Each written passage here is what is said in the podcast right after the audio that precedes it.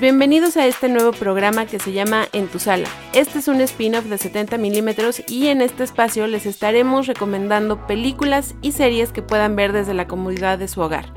Estamos aprovechando esta situación que acontece hoy en día del tema del coronavirus y bueno, eh, qué mejor manera de pasar este periodo de tiempo en casa que viendo películas y series que sabemos que les van a gustar mucho. Además queremos festejar con ustedes que estamos estrenando nuevo estudio y bueno, Rock. Hola oyentes, eh, no es una situación como para alarmarnos ni mucho menos, pero como bien lo dice Pau, me parece muy responsable eh, quedarnos de pronto eh, en casa, pues a ver películas. Hay muchísimas, muchísimas películas viejas, si lo queremos llamar así, que son buenísimas y, quizá eh, no han tenido la fortuna de ver. En algún momento también les vamos a pedir recomendaciones porque seguramente tienen algunos títulos que nosotros no hemos visto y ahora que vamos a estar un poco resguardados lo vamos a disfrutar muchísimo. Y bueno, esperemos que disfruten igual que nosotros esta nueva sección. Yo soy Pau. Yo soy Rock. Comenzamos.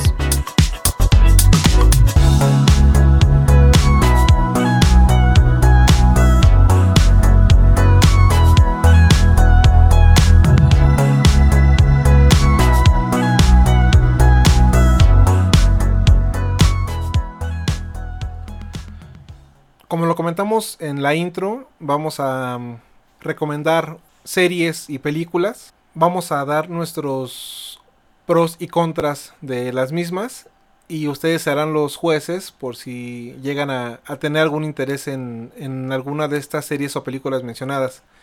Quiero empezar por una serie llamada Silicon Valley, una comedia de HBO. Seguramente muchos de ustedes habrán escuchado de ella. Quienes ya la vieron, estoy seguro que, Em, les encantó. Esta serie es muy buena. Eh, yo me resistí muchísimo a verla. Eh, me parece que em, inició en el 2014, si no, si no mal, mal recuerdo. Inició cuando estaba en su pleno apogeo en la teoría del Big Bang. Eh, yo relacioné mucho los personajes, claro, sin, sin, haber visto la serie de Silicon Valley. Estuve totalmente predispuesto a ver como a una serie de chicos un poco nerds, eh, super intelectuales, eh, me imaginé que era algún tipo de comedia parecida y la verdad me resistí a ver un refrito de la teoría del Big Bang. Creo que alguna vez lo comenté con, con Pau en cuanto a que mm, disfrutamos mucho de ver comedias a la hora de la cena. Eh, ¿Por qué? Porque no necesitas ponerle toda la atención, eh, pasas un, un, buen rato. en lo que estamos cenando disfrutamos de algún muy buen capítulo y bueno se nos acabaron las series cómicas y tenemos que descubrir una nueva dimos con Silicon Valley, nos encantó. Toda la temática de, la industria, de cómo se maneja ahora toda la situación de las aplicaciones, en cuanto a, que si tú creas algo muy bueno, no necesariamente por eso te va a ir muy bien. En el momento que tú creas algo bueno, todos los monstruos de la industria van a querer devorarte, van a querer devorar tu invento. Y si no jalas con la marea, te puede ir muy mal. Y esta, eh, esta temática la representa muy bien esta serie.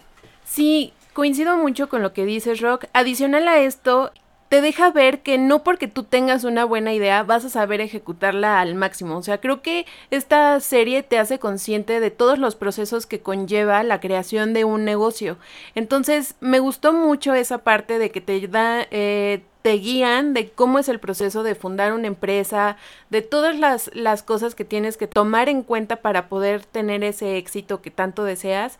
Y algo que a mí a lo mejor me dejó un poquito mm, como queriendo más. O sea, esta serie yo creo que bien llevada, eh, las últimas temporadas las noté un poco apresuradas como para ya darles un cierre eh, rápido. Desafortunadamente eh, creo que el, el, el, final pues no, no me satisfizo al 100%, pero bueno. Dentro de todo creo que es una muy buena serie. Fue tan buena que nos la nos aventamos cinco temporadas en mes y medio más o menos. Como mes y medio, sí. Entonces, creo que es una muy buena recomendación para todos aquellos que quieran emprender y que al mismo tiempo se quieran reír un ratito. De rápido, eh, les comento más o menos de qué va esta, esta serie.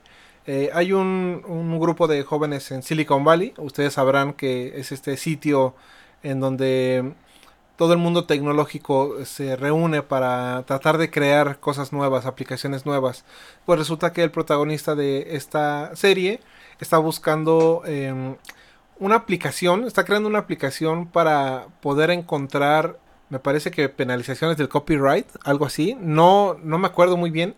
El caso es que, bueno, tú pones una canción o tú creas una canción, la metes en esta aplicación y si encuentra similitudes con, con alguna canción conocida, eh, pues te avisa para que no vayas a, a, tener problemas cuando llegues a publicarla o llegues a, hacerte famoso, ¿no?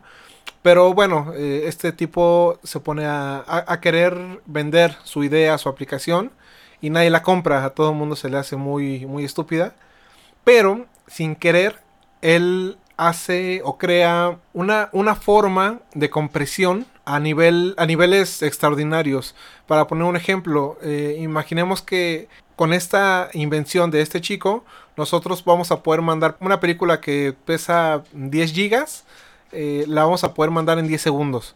Entonces, imagínense nada más el potencial de este invento a niveles automovilísticos, a niveles eh, estratosféricos, a niveles empresariales. O sea, esto sería una revolución tremenda para el mundo tecnológico. Insisto, este chico no lo sabe, pero eso es como el meollo del asunto. Es, es el, el tema del por qué todas las industrias grandes, aquí hay una, una empresa llamada Holly, o Juli, algo así, que es como si fuera Google o algo parecido. Cómo quiere eh, imitar eh, esta, esta, esta aplicación, pero pues está un poco difícil que lo pueda hacer. Bueno, no me quiero ir mucho en cuanto a la explicación porque si no les puedo arruinar como la trama, pero es bastante sesuda la, serie, no es, eh, no es comicidad de pastelazo, la verdad es muy inteligente el humor y por supuesto es aún más inteligente el, el guion, porque me parece que incluso personas que tenían que ver con Twitter participaron en los guiones de esta, de esta serie para que fuera lo más real posible. Hay muchísimas situaciones en las que toman cosas que ocurrieron en la vida real para pues que sea un poquito más verídico todo, todo esto que ocurre en la serie. Pues sí, es así como nosotros le damos nuestra aprobación a esta serie de Silicon Valley. Y bueno, sí valdría la pena que se dieran la oportunidad de ver esta serie y nos platiquen en el grupo de Telegram qué les pareció. Antes de pasar a la siguiente serie, quiero tocar dos puntos. El primero es que tengan mucho cuidado con la aplicación de HBO Go, porque les puede hacer unas jugarretas tremendas. Eh, nosotros habíamos acabado la, cuarta temporada de Silicon Valley y de pronto eh, íbamos a comer, mm, se me ocurrió reproducir la serie y empezamos a ver un capítulo bastante bueno. Bueno, pues resulta que estábamos viendo el último capítulo de la quinta temporada. Por ahí empezó la, reproducción. Y ya que acabamos el capítulo, de pronto acabó la serie y fue como un... Entonces, ¿qué pasó? Ya nos metimos a ver el menú y resulta que habíamos visto estúpidamente por mi culpa. Bueno, no, le quiero echar la culpa a HBO porque no le puedes poner play, no puedes reproducir tu serie y que empiece en el último capítulo. Debería empezar en el primero. Entonces, ese fue error mío por no fijarme y arruiné un poco el final. Creo que también por eso Pau está un poco inconforme con, con, con esta serie, pero bueno, eso ya fue anécdota mía. Y otro punto, quiero proponer una forma de calificación a, todos estos productos que les vamos a mencionar. Espero no hacerlos bolas. Primero, quiero saber el nivel de exigencia que en este caso Pau le va a poner al producto y después qué calificación le va a poner. Un ejemplo, eh, yo, eh, bueno, para poner un ejemplo, yo en Silicon Valley, en un nivel de exigencia, yo le pongo un 6, porque la verdad no creí que, que fuera un producto como tan sesudo. Entonces, yo en cuanto a nivel de exigencia le pongo un 6 y de calificación yo le pongo un 9. ¿Qué pasa? Hay, no sé, eh, películas como Rápido y Furioso que en un nivel de exigencia yo me voy a colocar en un 3. Pero a lo mejor me gustó porque apagué mi cerebro y lo disfruté y termino dándole una calificación de 8. Pero ojo, mi nivel de exigencia estuvo en un 3. Entonces, dime Pau, ¿cuál es tu nivel de exigencia para Silicon Valley y cuál es la calificación que le otorgas? Pues yo me pondría en un 7. en cuanto a exigencia y yo también le pongo un 9 en cuanto a calificación porque si es una serie redonda, tiene muy buenos giros y creo que sí te mantiene entretenido, o sea, cumple su, su, su fin. Y sí, yo le pongo un 9 de calificación con un nivel de exigencia de un 7. Perfecto, estamos conectados. ¿Qué siguiente serie nos puedes recomendar? La siguiente es The Ranch. Esta serie yo te la recomendé cuando empezábamos a salir. Y bueno, esta serie está protagonizada por Ashton Kutcher y su antiguo compañero de That 70 Show, Danny Masterson. Eh, adicional a esto se integra Elisha Cuthbert, Sam Elliott, que lo podemos recordar de, de A Star is Born, y también Debra Winger. Eh, esta serie realmente empezó como una comedia, pero tiene también sus tintes dramáticos. Esta serie también cuenta con cuatro temporadas y en total nos da ocho partes. Es original de Netflix y bueno, este es el material que vimos después de Two and a Half Men a Ashton Kutcher nuevamente. Entonces, creo que es, es refrescante ver esta nueva historia.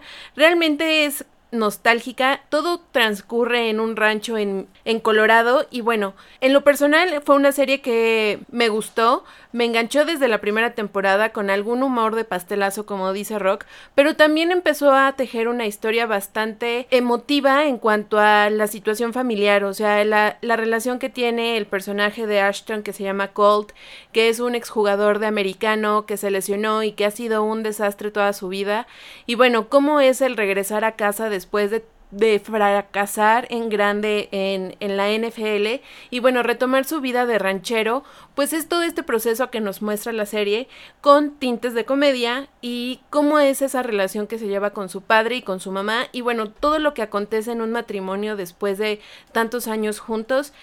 Y creo que nos deja ver cómo es esta situación de cierto modo satírica de los rednecks que, habitan en Estados Unidos en esta zona del norte. Yo opino que Alicia Cuthbert está preciosa en esta serie. Esa mujer siempre me ha encantado.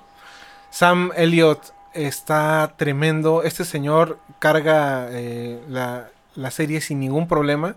Tiene muchísima experiencia. Eh, le da, por supuesto, este personaje de ese ranchero súper rudo Em, que a todo el mundo le pone mala cara. Es un, personaje con el cual terminas empatizando, porque creo que todos tenemos algún familiar así. ¿Qué no me gustó? Lo que podría decir que no me gustó fue la... Mm, lo plano de la, de la serie. Eh, no ofrece nada nuevo en cuanto a algún tema de guion.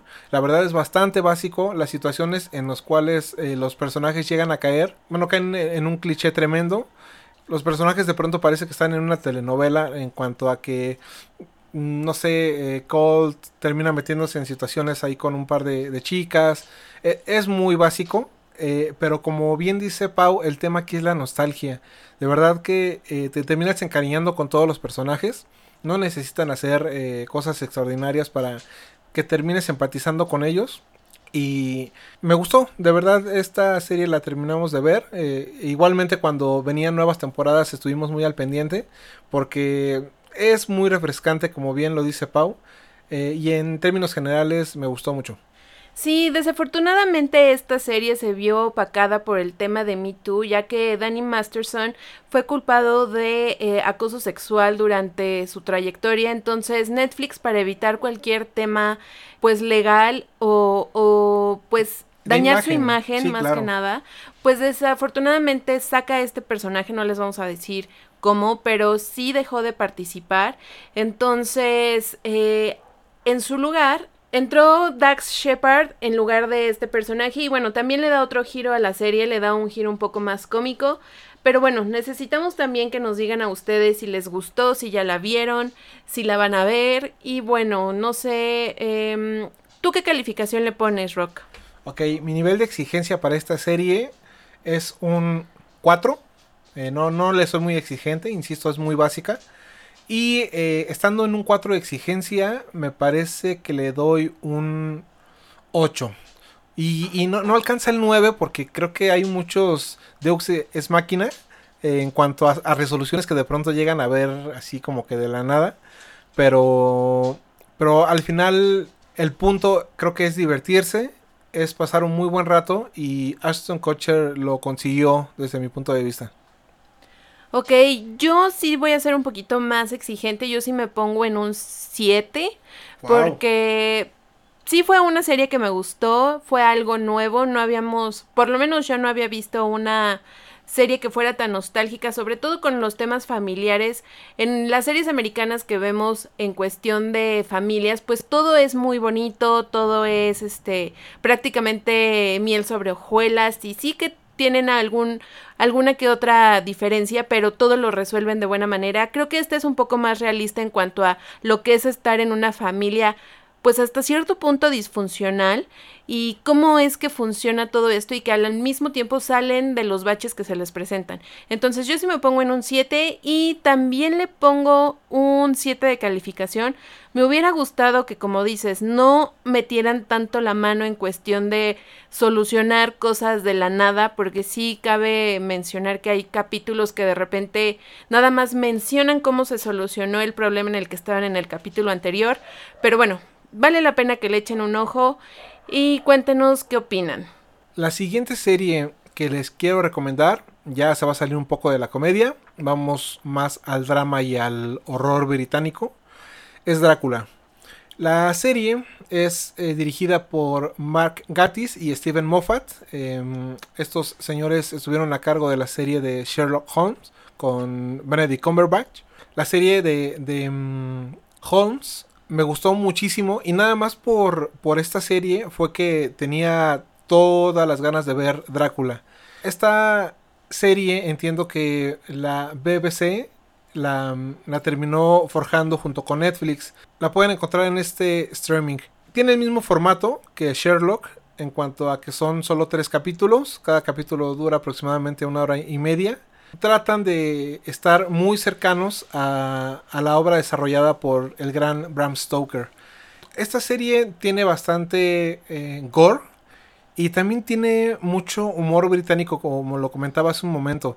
La verdad, eh, hay mucha ironía. Em, desde mi punto de vista, sí tienes que ser un, poco fan de todos estos monstruos legendarios, como lo, es en este caso Drácula, el, el monstruo de Frankenstein el hombre invisible, el hombre lobo, no sé, todo este tipo de, personajes que, hicieron toda una época para poder disfrutarlo. Eh, no quiero adelantarles la vuelta de tuerca de esta serie, pero al solo ser tres capítulos, me parece que deberían de darle una oportunidad. Sí, creo que esta serie eh, trae una nueva visión de lo que es Drácula. Me gusta mucho cómo ejecutaron estos tres capítulos que la verdad se sienten como películas breves. Muy bien ejecutada, las imágenes y la ambientación de la serie es buena. Y adicional a esto me gusta la historia, me gustó cómo, eh, como lo mencionaste Rock, cómo le dan un giro de tuerca a esta historia que todos conocemos.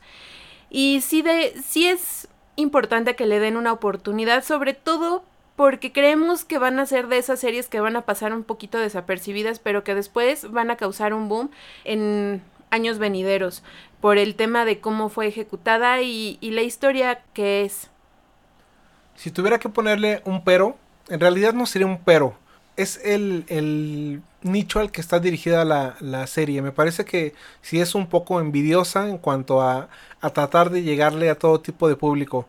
Insisto que creo que necesitas ser eh, muy apasionado o muy entregado a, estos monstruos de época para poder entregarte inicialmente a la serie y en consecuencia disfrutar de lo que viene en cada capítulo. Sí, adicional a eso, Rock, eh, creo que también es importante mencionar mucho y recalcar el tema de que es humor británico, o sea, no es el humor que vamos a encontrar de doble sentido, de lo que estamos acostumbrados a ver en otras series.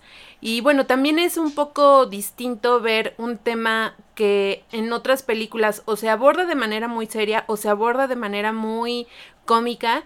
Y esto es algo en medio, o sea, esto es algo en medio que te va a brindar esa visión de un Drácula tenebroso, pero al mismo tiempo irónico y, y, sarcástico. Y creo que es por eso que es un poco distinto a lo que hemos visto eh, en otras presentaciones de este personaje.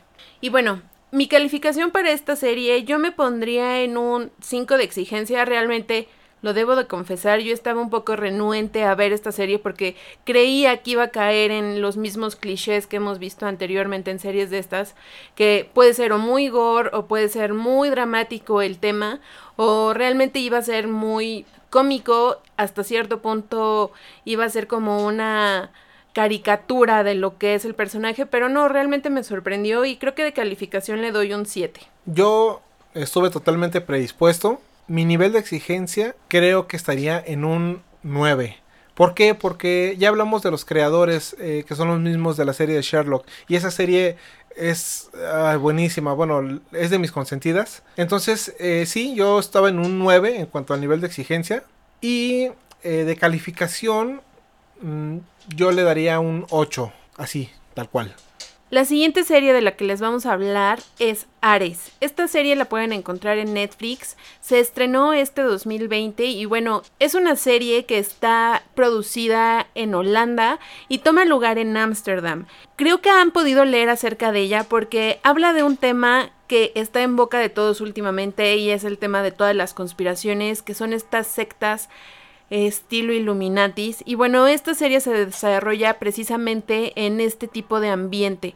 Habla de una chica que quiere pertenecer a una secta de este tipo y de todo lo que va a tener que hacer para lograr pertenecer a este grupo selecto en una sociedad de la cual ella no pertenece debido a a que, bueno, pues esta, eh, estas personas se desenvuelven en otro eh, círculo social diferente al de ella, pero bueno, va a encontrar a una persona que la va a llevar a eh, formar parte de, de ellos.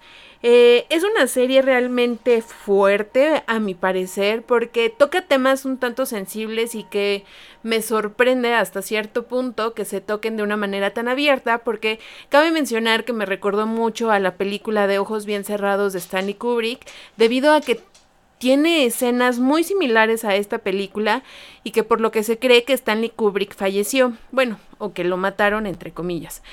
Y sí es un tanto gore y sí es un tanto em, horrorífica porque sí tiene personajes que, que sí te sacan algunos sustos, entonces a mi parecer es una buena serie, es algo... Mm, si se quieren espantar estilo Marianne o estilo de Hill House, eh, les va a gustar. Les va a gustar porque es de este terror psicológico, no tanto a lo mejor de fantasmas o monstruos, pero sí es un terror psicológico que te mantiene al filo de la cama o desde donde le estés viendo. ¿Y a ti qué te pareció, Rock? Yo creo que es buena, pero para todos aquellos que se han puesto a leer acerca de los Illuminati y, toda esta mm, conspiración, les va a gustar mucho más porque he escuchado a gente aplaudir y decir que eh, por fin una serie aborda estos temas. Nosotros no sabemos absolutamente nada, no sabemos si existen o no existen o si existen de qué forma se pueden llegar a manifestar.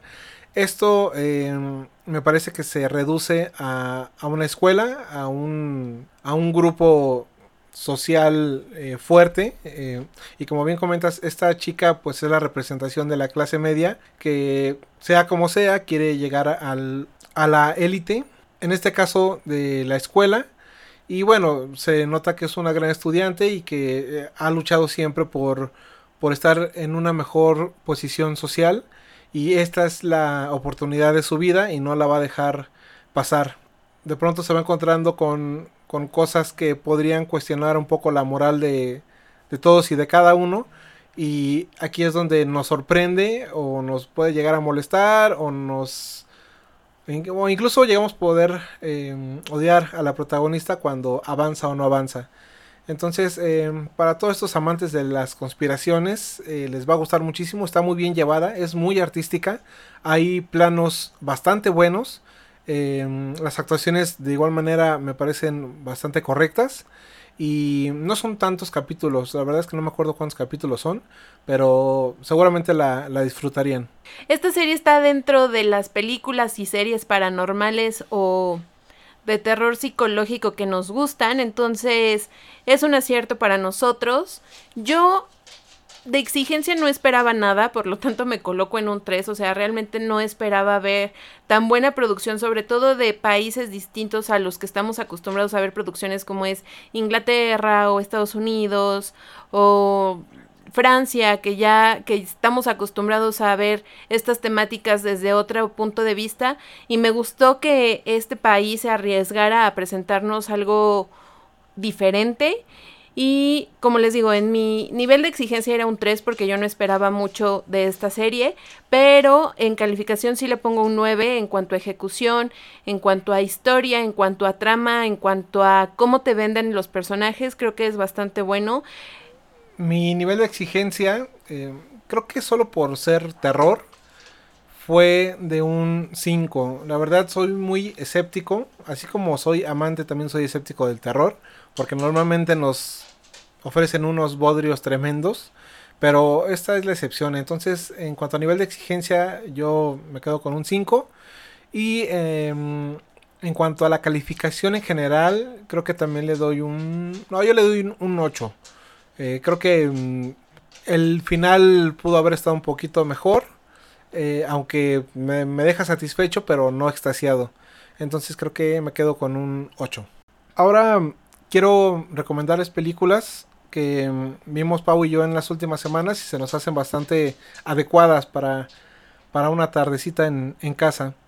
Esta película fue estrenada en el 2019 y me parece que pasó desapercibida. Su taquilla fue muy mala, a pesar de tener nombres como Bruce Willis, Edward Norton, Alec Baldwin y William Defoe.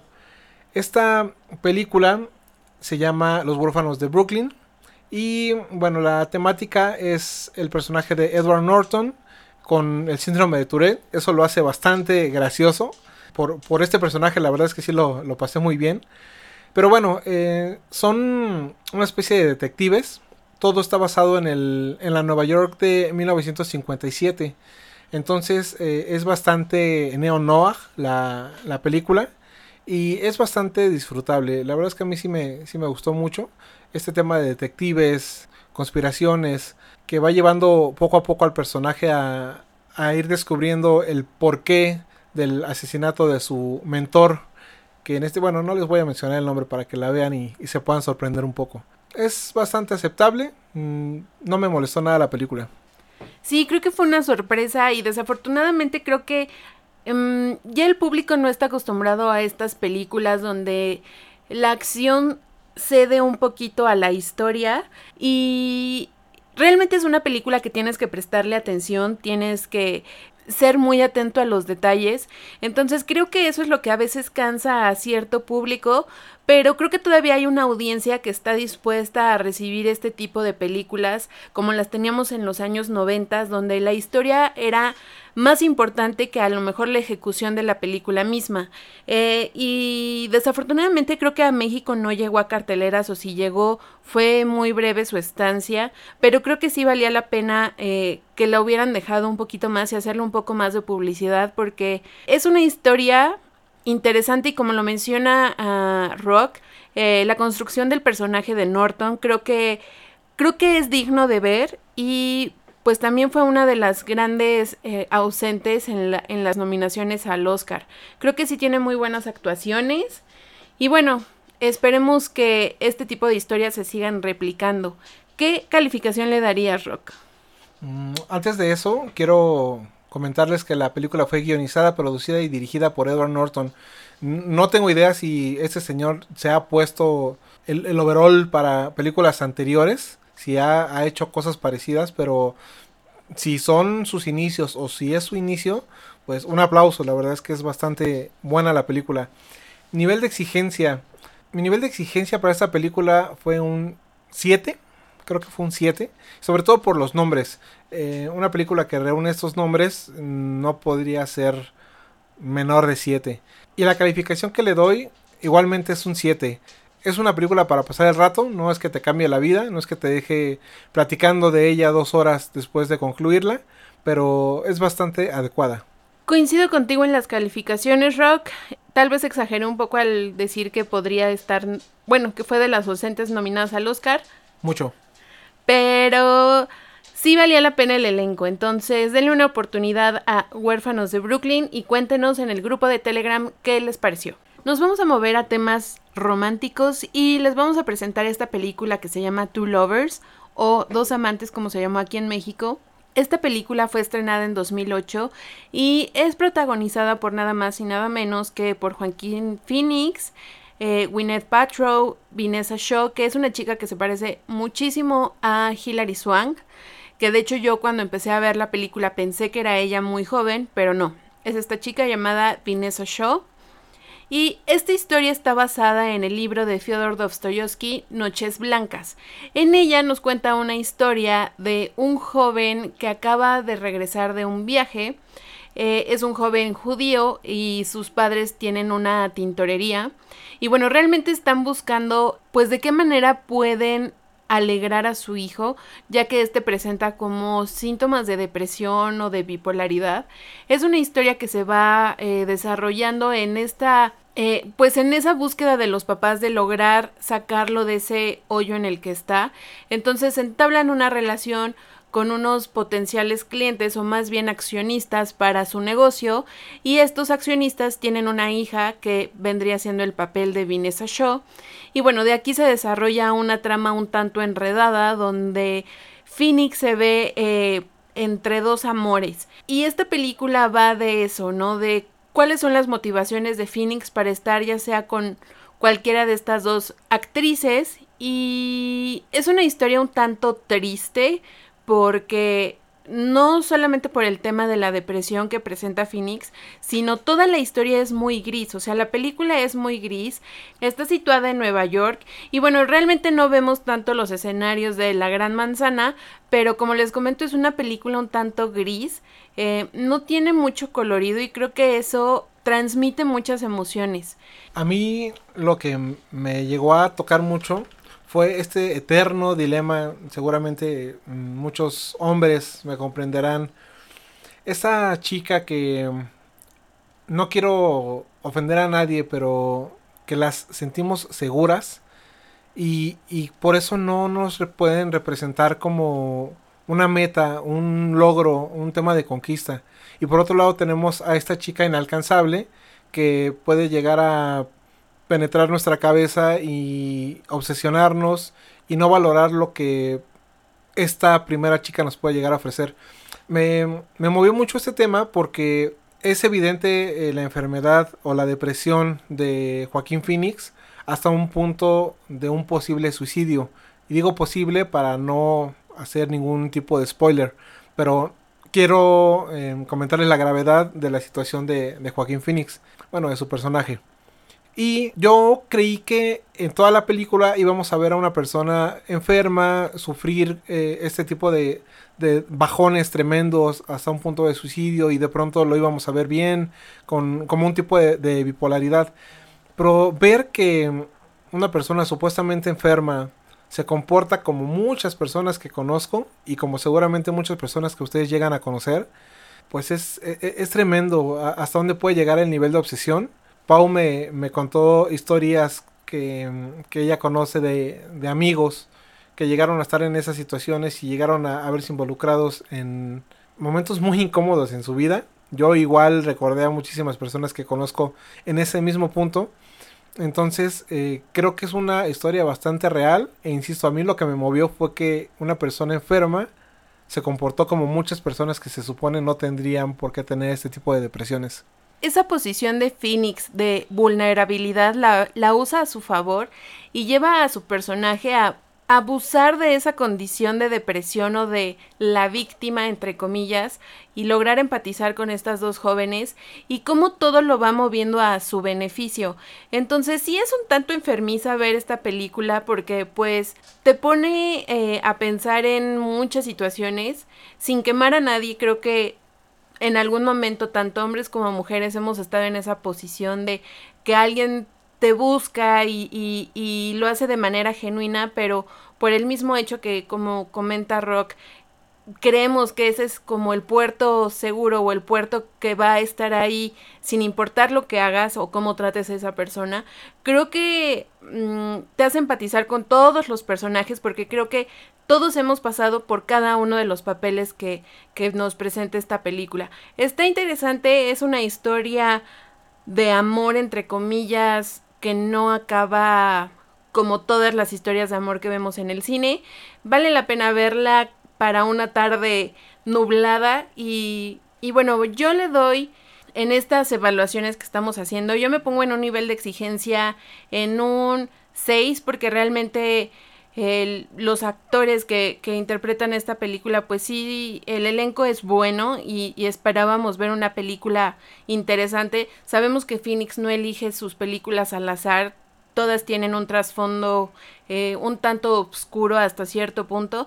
Entonces es por eso que yo me coloco en un 6 y le voy a dar un 7 de calificación porque la historia es buena, te envuelve en esta en este trío amoroso tóxico, por así decirlo, y vale la pena ver cómo acaba esta película. Yo en cuanto al nivel de exigencia le daría un 8 y, y rasguñaría un 9, pero me quedaré con un 8 porque hay actores que en automático leemos sus nombres y nos dan unas ganas tremendas de ver sus películas. Joaquín Phoenix, por supuesto que es uno de ellos. Y si no es porque su nombre está eh, por los cielos después de Joker, eh, la verdad es que este, este, señor ha tenido muy buenas películas mucho antes de, de The Joker. Entonces, por el simple nombre, en automático me coloqué en un 8 en cuanto a nivel de exigencia. Y podría decir que en cuanto a nivel de satisfacción o la calificación que le puedo llegar a dar sería un, un depresivo 8, un depresivo, sí, yo creo que también un 8, porque fue fantástica. Eh, podría decir que es una película para ver en parejas, pero sobre todo para platicarla, para, para saber qué tenemos en la cabeza como, como amantes, como la persona amada o como la persona que desea. Sí es una muy buena película, eh, sí véanla en pareja, no como para enamorarse más, pero sí para conocerse mucho más el uno al otro. No sé si a alguno de ustedes les suene el nombre de David Lynch. Seguramente a alguno les sonará, ¿no? Creo que es un, director que por ahí es conocido en el mundo neo-noir y en el mundo del, terror y drama psicológico. Seguramente muchos de ustedes han visto eh, Mulholland Drive, pero quien no la haya visto, eh, se las quiero recomendar mucho, mucho, mucho. Es una de las grandes obras del señor eh, David Lynch, uno de mis directores favoritos. Esta película parecería algo orgánica, parecería algo normal de ver, si podemos llamarlo de esa manera, pero el arte y la característica de David Lynch es lo críptico, es lo surrealista, es eh, los saltos temporales, la dualidad. Eh, entonces, para darles una pequeña introducción a la película, tenemos a la actriz eh, Naomi Watts eh, interpretando a Betty Elms. Es una chica que sueña ser actriz, llega a Los Ángeles, a un departamento que le pertenece a su tía. Y en ese departamento se encuentra una chica amnésica que al parecer tuvo un accidente y dio, dio en esa casa. Y bueno, se conocen, se hacen amigas. Y en, esto es donde inicia la, película. Van sucediendo cosas totalmente fuera de la trama. Pareciera que estamos viendo dos películas diferentes hasta que llega un punto donde se llega a unir todo y podemos intentar, solo intentar darle un final porque fue bastante claro David Lynch en cuanto a no ofrecer ningún final cerrado y dejarlo todo a nuestra interpretación.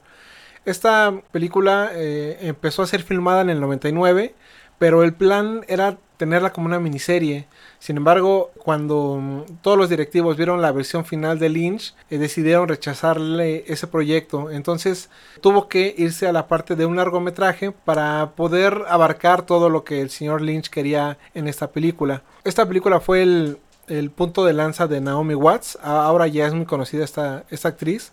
la película es algo vieja, si lo podemos llamar de, esta forma, pero no se lo pueden perder.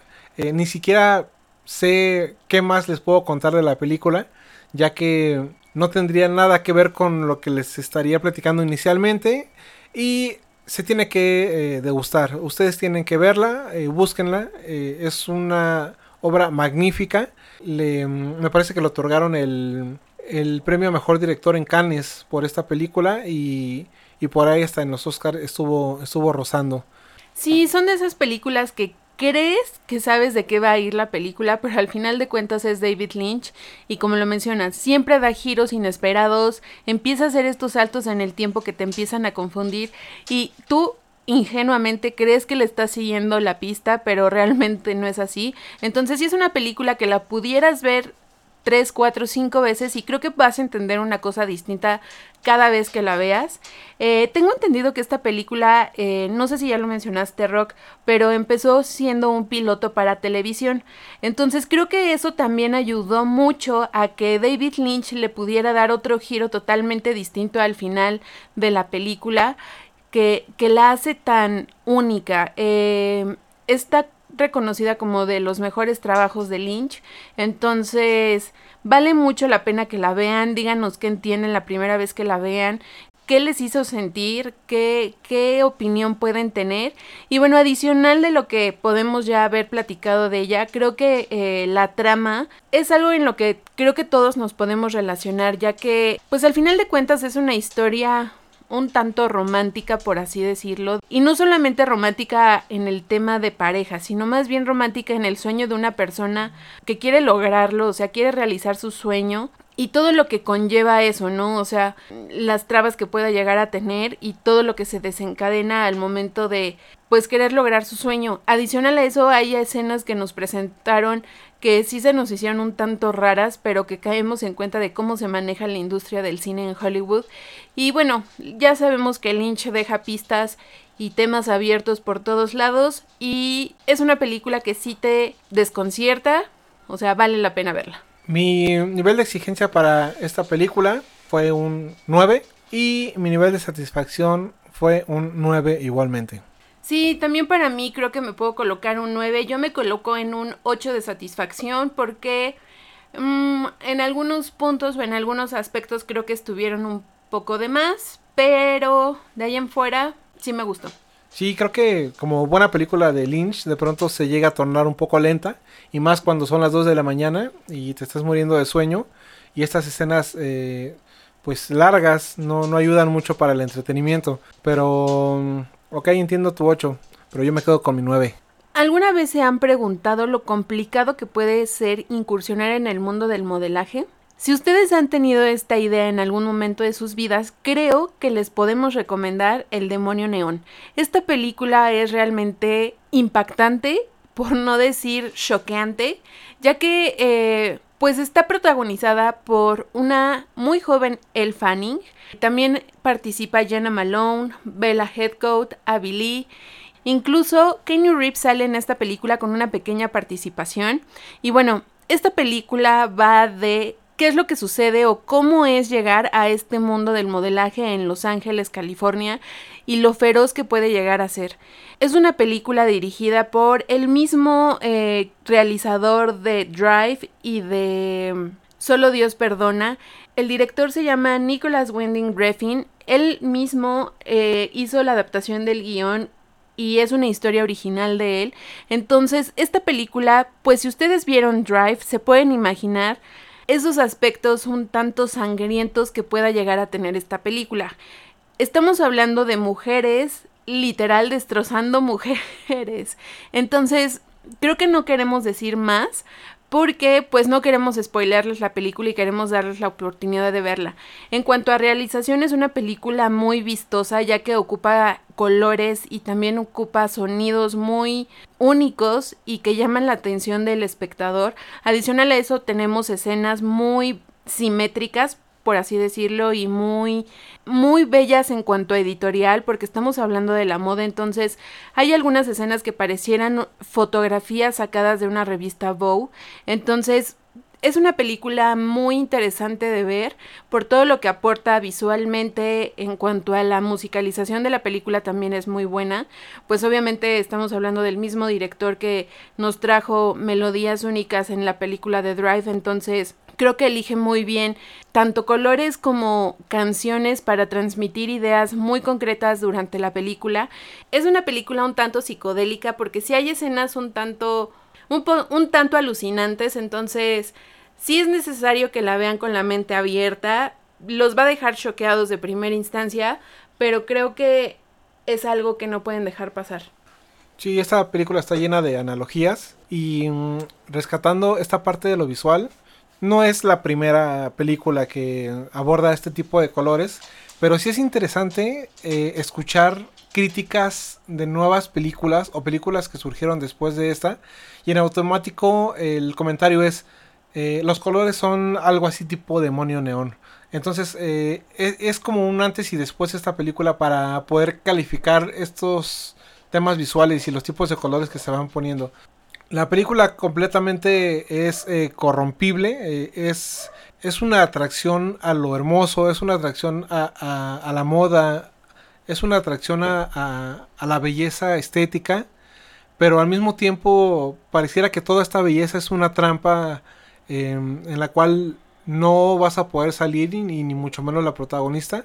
Entonces eh, creo que aborda mucho el, el, cambio del antes y después eh, en el momento que te sumerges a, a este estilo de vida creé ciertas expectativas hacia ella, entonces sí mi nivel de exigencia estaba en un nivel 8 y a mi parecer y a mi gusto está tiene un 10, o sea, realmente esta película me encantó, me dejó callada en cuanto terminó la película me dejó durante dos minutos callada, estaba procesando todo lo que había visto y sí me gustó, o sea, son de esas películas que puedes hablar de ellas y, y, te va a apasionar hasta cierto punto el transmitir lo que te hizo sentir cuando la veías.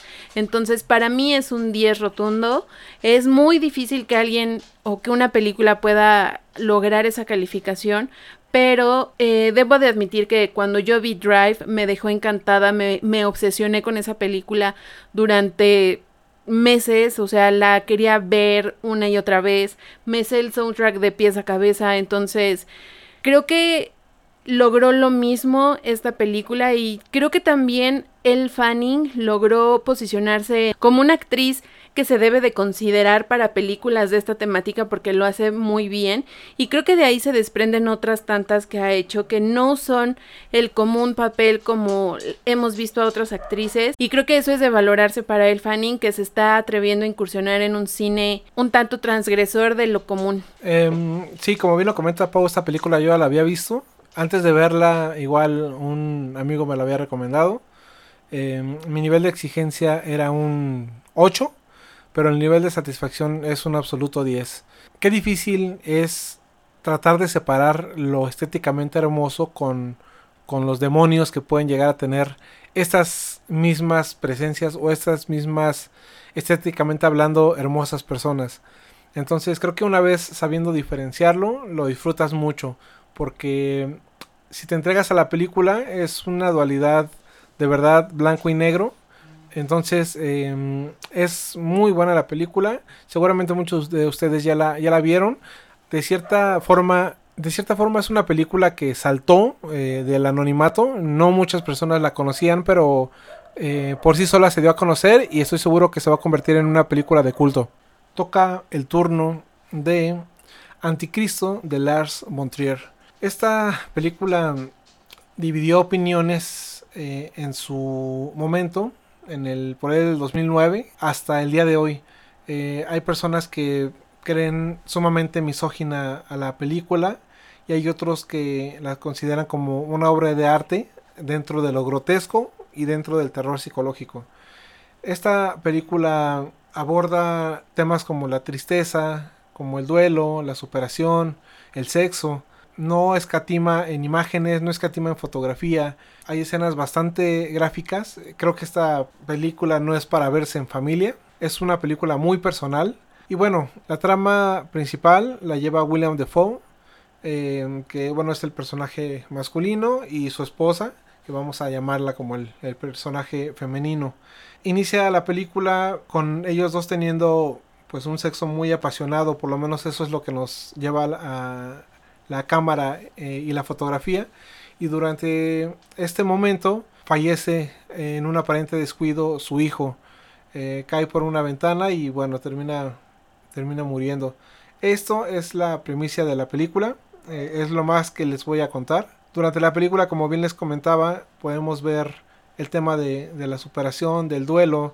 Podemos ver un, estudio que lleva el personaje femenino acerca de los feminicidios que al espectador los puede llevar a creer que la película es efectivamente muy misógina, pero no tanto cuando vemos al personaje de William Defoe no estando de acuerdo con, con todo este tema del feminicidio y de, de aquellas creencias de, de que por simplemente ser mujer puedes abusar de ella o puedes maltratarla. Entonces es una película bastante, bastante fuerte. Creo que es quizá la más fuerte de todas estas recomendaciones, pero por supuesto que hay personas que, que tienen un gusto eh, muy específico por este tipo de películas de Lars von Trier. Creo que esta película no sabía qué esperar de ella. Realmente el nombre te hace pensar en otras cosas. Igual, esta película ya me la había recomendado Rock en tiempo en tiempos anteriores y no habíamos tenido la oportunidad de verla hasta apenas. Entonces, Realmente esta película yo la estaba posponiendo mucho porque después de ver La casa de Jack, igual de Lars von Trier, y de haber escuchado tantas críticas acerca de sus películas y de lo agresivas que pueden llegar a ser y de lo explícitas que pueden llegar a ser, no sabía qué esperar realmente de, de ella pero fue una sorpresa porque realmente el tema mm, hasta cierto punto no tiene nada que ver con el título de la película en sí, pero es de las películas que más me han hecho reflexionar en cuanto a um, cuál es la atención que se les da a ciertas mujeres después de, eh, de haber dado a luz a, a sus hijos o de la salud mental de las mujeres después de ser madres ya que mucho va de, de, este tema la película, sí toca temas, como lo menciona Rock, acerca de, de la tesis que ella está realizando durante toda la película, acerca de los feminicidios en la, en, en la historia y cómo se mataba a las mujeres solamente por ser mujeres. Entonces e, ella lo tergiversa de cierta manera o lo procesa de una manera muy distinta en su cabeza que desencadena que realice muchísimas cosas. Entonces es una película que sí te hace consciente de qué tanto puede ser el hecho de que ya estaba mal mentalmente o que queda así después de lo que sucede con su hijo o qué tanto es realmente una fuerza eh, maligna, eh, paranormal, la que va eh, desencadenando todas estas situaciones. Entonces sí te deja pensando, sí es muy explícita de ver, o sea, la sangre no puede faltar en las películas de Lars von Trier y las escenas tan un tanto grotescas, pero creo que voy a sonar muy cliché, pero creo que están justificadas hasta cierto punto para hacerte ver la locura en la que están envueltos los personajes. Entonces, sí es una película, como ya lo mencionó Rock, nada apta para verla en familia, es una película muy fuerte y vale la pena verlas. Creo que de todas las películas somos muy repetitivos en eso, pero creo que el ver este tipo de películas pues amplía tu panorama en muchos aspectos, o sea, desde saber cómo funciona la mentalidad de los directores hasta cómo funcionan los personajes, cuáles son las historias que quieren contar los personajes, que eso es lo que realmente nos motiva a ver este tipo de películas. Así es, llega un punto en el cual piensas si la misma sociedad genocida o la misma sociedad que ha maltratado a las mujeres son las mismas personas que influyen en mujeres actuales, mujeres actuales que hacen daño a otras mujeres. Eh, este tema es bastante actual, eh, está eh, sumamente sonado el tema de, feministas, feminicidios, no restando absolutamente nada de, de, importancia porque por supuesto que el tema es bastante escabroso. Puede tener unos cuantos planteamientos la película bastante ad hoc a, a estos sucesos. En mi muy humilde opinión, a esta película yo le doy un 10 de 10. Este es el cine que me gusta, este es el cine que me provoca, es el cine que eh, en donde el director em, siento que, que, me está tratando de, de poner a trabajar el cerebro, que no quiere que simplemente acaba de ver la película y después me ponga a ver otra y la olvide para siempre. Eh, son películas que te dejan muy, muy, muy marcado eh, por todo lo que, lo que conlleva y toda la práctica que puedes llegar a tener después de ella. Entonces, es mi 10 de 10. Insisto, es una opinión muy personal. Insisto, hay personas que la, la repudian. Comentan que está muy sobrevalorada. Entonces, insisto, es muy, muy, muy personal. Eh, voy a coincidir contigo, Rock. También le doy un 10 de 10. Sí, no es el cine común que estamos acostumbrados a ver cada fin de semana en las pantallas grandes o incluso en las mismas películas que transmite los canales de películas. Pero tampoco quiero que nuestros oyentes crean que somos unos sádicos. Este. obsesionados con la sangre y súper sociópatas, no. O sea, el hecho es esas películas que te llevan un poquito más allá, que no solamente te quedes con, ah, sí, y todos vivieron felices para siempre. No, sino todas esas películas que, como bien lo dices, Rock, te dejan pensando, te llevan más allá a cuestionarte incluso cosas que tú crees. O sea, son películas donde la plática siguiente es, bueno, ¿tú qué harías en ese lugar? O, tú qué harías en lugar de tal. Eh, creo que esas son las películas que nos encantan, que nos dejan hablando por ellas durante muchísimo tiempo y que inclusive en cenas con amigos las podemos platicar y es muy interesante saber el, la perspectiva de otras personas acerca de ellas. Entonces creo que sí, este es nuestro 10 de 10 para ambos y bueno, quisiéramos saber ustedes qué opinan acerca de Lars von Trier y todas sus películas. La película de la cual les vamos a platicar ahora se llama Trans, es una película dirigida por Danny Boyle y a Danny Boyle lo van a recordar por películas como Transpotting, eh, La Playa, también la de Slumdog Millionaire. Entonces tiene muy buen eh, respaldo o muy buena eh, experiencia haciendo películas de, de un estilo de thriller psicológico donde no sabemos realmente qué es lo que va a suceder o cómo es la historia real que nos está contando. Y bueno, en esta ocasión esta película está protagonizada por James McAvoy, Rosario Dawson y Vincent Castle. Eh, esta es una de esas películas que te deja pensando, o más bien crees que estás viendo cierta trama cuando realmente tiene giros inesperados que te cambian la película en 180 grados. Entonces es muy entretenida de ver, también tiene escenas de acción muy buenas. Al principio esta película nos atrajo por un corto que vio Rock en Instagram, pero también cuando me platicó de cuál era el elenco que salía en esta película, pues creo que nos terminó de atrapar, ya que James McAvoy se ha, se ha especializado en hacer este tipo de películas un tanto mmm, misteriosas, por ejemplo, si vemos eh, lo que fue Fragmentado y Glass, le gusta mucho este tipo de, de, películas que te dejan pensando un poquito más allá de, de la trama común y corriente a la cual estamos acostumbrados. Me gustaría poder hablar más del papel de, James McAvoy, pero sería hacer un spoiler enorme. Entonces, eh, solo les comento que trata algo así, como, como de que el personaje de James McAvoy trabaja para, para un museo, trabaja eh, con obras de arte. Eh, al parecer tiene mm, algunas deudas que debe de pagar y por lo tanto eh, se une a la banda de Vincent Castle para, para robar una, una, obra. Es una obra de Rembrandt, la verdad no me acuerdo cuál es, pero bueno, el caso es que la primicia de la película trata de, de que esta obra se supone que ya fue robada, se supone que ya mmm, debería de estar en manos de Vincent Castle, pero no sucede de esa forma. Por una situación eh, que no les voy a platicar, James McAvoy pierde la memoria y entonces nadie en la película sabe dónde quedó esta obra de arte. Entonces, eh, esta es la, primicia, insisto. Es muy psicológica la película, de verdad los giros argumentales son muy buenos. No te esperas eh, de pronto el final de la película, pero se va cocinando de buena forma. No, no son giros eh, absolutos ni, ni abstractos para, para no entender absolutamente nada de la película. Cierra bien, eh, la película es auto, eh, autoconclusiva y eh, es una muy buena recomendación para pasar un buen rato. Quisiera saber cuáles son tus calificaciones, ya que las mías yo le voy a poner en exigencia, le pongo un 8 porque realmente el cast me convenció mucho, la ejecución de la película.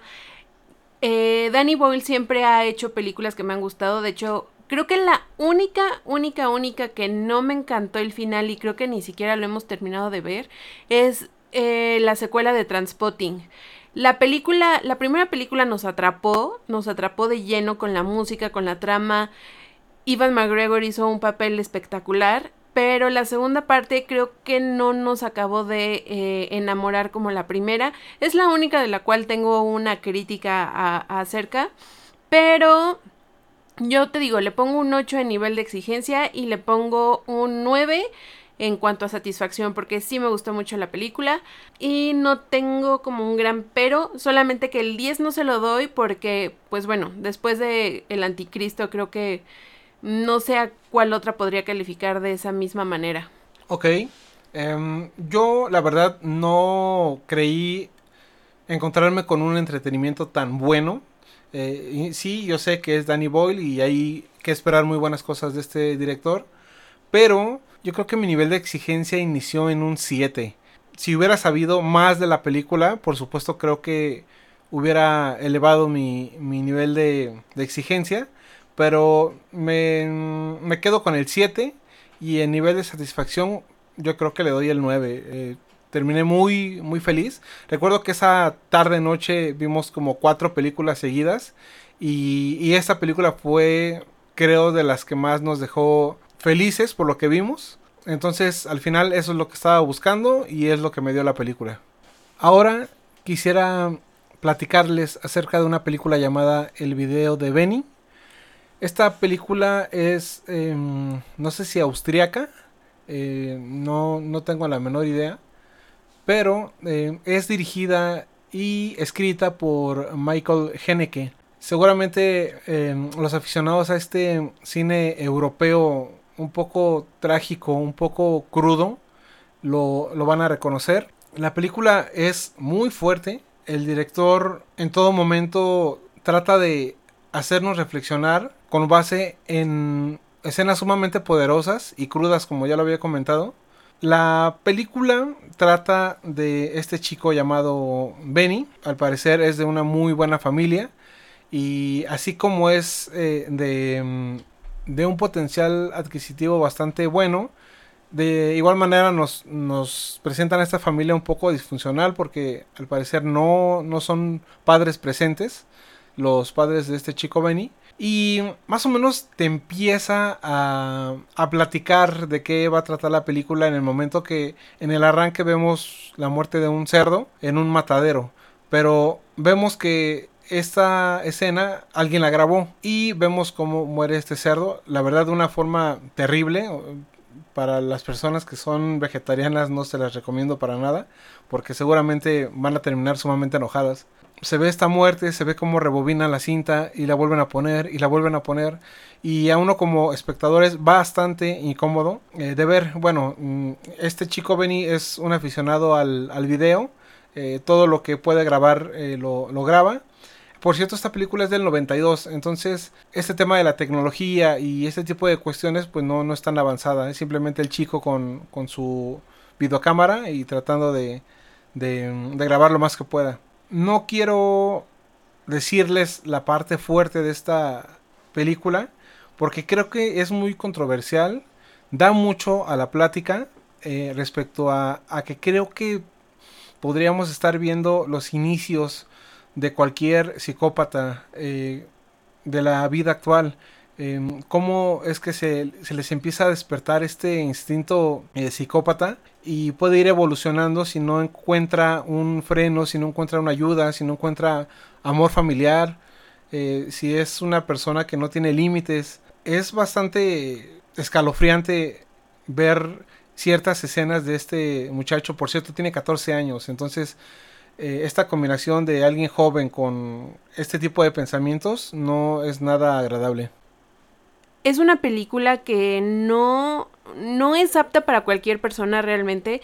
Son pocas las personas que lo van a tolerar. Por ejemplo, a mí me dio mucho, muchísimo coraje esta película. O sea, cuando la empezamos a ver, desde la escena inicial donde vemos cómo matan al pobre puerquito, no es que sea vegetariana ni nada, pero sí es muy fuerte ver una escena así, sobre todo como lo mencionó Rock, o sea que la repite y la repite, entonces te empiezas a poner en un estado de incomodidad, de enojo, y ahí es cuando empiezas a pensar, bueno, ¿quién está detrás de esto? O sea, ¿por qué lo grabaron?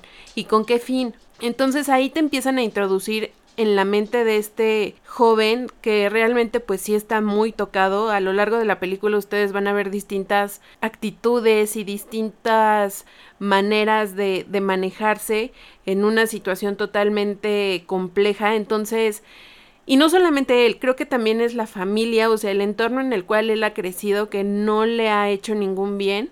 Y bueno, toda esta película a mí me causó mucho impacto en cuanto a a que creo que es posible que esto suceda. O sea, sí creo que haya personas que reaccionen de la manera en la que tanto los papás como el joven reaccionan a los hechos de la película. Entonces sí es algo que te saca mucho de onda, no mm, te deja pensando y, tratando de conversar esto, pero a mí sí me causó mucha incomodidad, mucho enojo y hasta cierto punto miedo de, de saber que hay personas y jovencitos con ese tipo de pensamientos y de, y de manera de ser. Estoy seguro que muchos de ustedes conocen a este vecino, amigo, conocido, que desde muy chico llegó a tener acciones bastante raras con animales, o el típico que le quita las patas a las arañas y las hace sufrir. A mí me tocó eh, gente que mm, en fechas donde los fuegos artificiales están a la orden del día, usaban estos artefactos para encerrar eh, bichos o animalitos y hacían explotar estos, estos artefactos y pues obviamente los animales acababan muy mal. Eh, yendo un poquito más adelante también me, me, llegué a encontrar con gente que mataba a los gatos o gente que metió en un bote de pintura a un gato, no recuerdo si fue un gato o un perro, pero pues así lo, lo, lo mató. Entonces, cuando son personas cortas de edad, en apariencia podríamos pensar que pues son ocurrencias o son cosas no tan preocupantes, pero por supuesto que lo son, por supuesto que un asesino, un psicópata debió de tener algún inicio, debió de tener algún alguna eh, curiosidad por, por saber qué se siente matar, qué se siente eh, apuñalar a alguien o ver sangre, no, no tengo la menor idea, pero esta película lo refleja bastante, bastante bien. Yendo a las calificaciones, en nivel de exigencia, por ser una película tan vieja y que la verdad es muy, muy, muy lenta, eh, yo pretendí encontrarme con un 7 de exigencia. De verdad, si hubiera sabido más de la película, hubiera puesto un 9, pero la verdad es que no. Eh, empecé con un 7 en cuanto a nivel de exigencia. Y em, en, en, cuestión de satisfacción, le doy el 10 cerrado porque em, es sumamente informativa. Es tan fuerte como suelen gustarme las películas. El director no se tienta el corazón para abrirnos el panorama respecto a este sector de la sociedad en la cual nos podemos encontrar este tipo de gente. Yo le pongo un 6 de exigencia, realmente no sabía qué esperar de la película. No sé, creo que sí es muy cruda, o sea, sí tiene escenas fuertes. Y en cuanto a satisfacción, yo le pongo un 7 porque he escuchado hablar a Rock de una película que se llama Un film serbio, entonces no soy tan fan de ese estilo de películas tan, pues, tan crudas, podría decirse, pero yo sí le pongo un 7, eh, aborda muy bien el tema, o sea, sí te deja ver una situación que podría estar pasando ahora mismo en algún vecino o en algún conocido, pero, híjole, no sé, Creo que lo que me impactó mucho es que es un niño, o sea, si hubiera sido un adulto, otro tema hubiera sido, pero es un niño, porque al final de cuentas es un chico de 14 años que, que te impacta mucho el hecho de todo lo que hace a esa corta edad. Para hacer una aclaración, eh, no he dejado, y digo he dejado sabiendo que puede estar en mis manos el que Pau vea la película del filme serbio, porque creo que no aporta nada. La película es bastante fuerte, sí, sabemos que es prohibida en muchísimos países, pero es una película que solo quiere em, sacudir el gallinero. O sea, realmente no, no aporta nada. Para mí la trama es bastante estúpida. Y solamente es una cuestión de impresionar, causarnos asco, causarnos repulsión, pero no deja nada en lo absoluto. Entonces, eh, digo, eh, Pau no la ha visto, pero no podría comparar esta película del video de Benny con el filme serbio. No, no es una cuestión de comparar, simplemente de la temática de escenas a lo mejor fuertes o escenas un tanto crudas o literales, muy explícitas, podríamos decirlo. Entonces, es que son temáticas diferentes porque, por ejemplo, ya habíamos hablado del anticristo que también tiene escenas muy fuertes, pero va de otra cosa, o sea, la temática en sí sí mete una, un poco de cosas paranormales, de a lo mejor de temas de salud mental, pero en esta, o sea, sí tiene como cosas...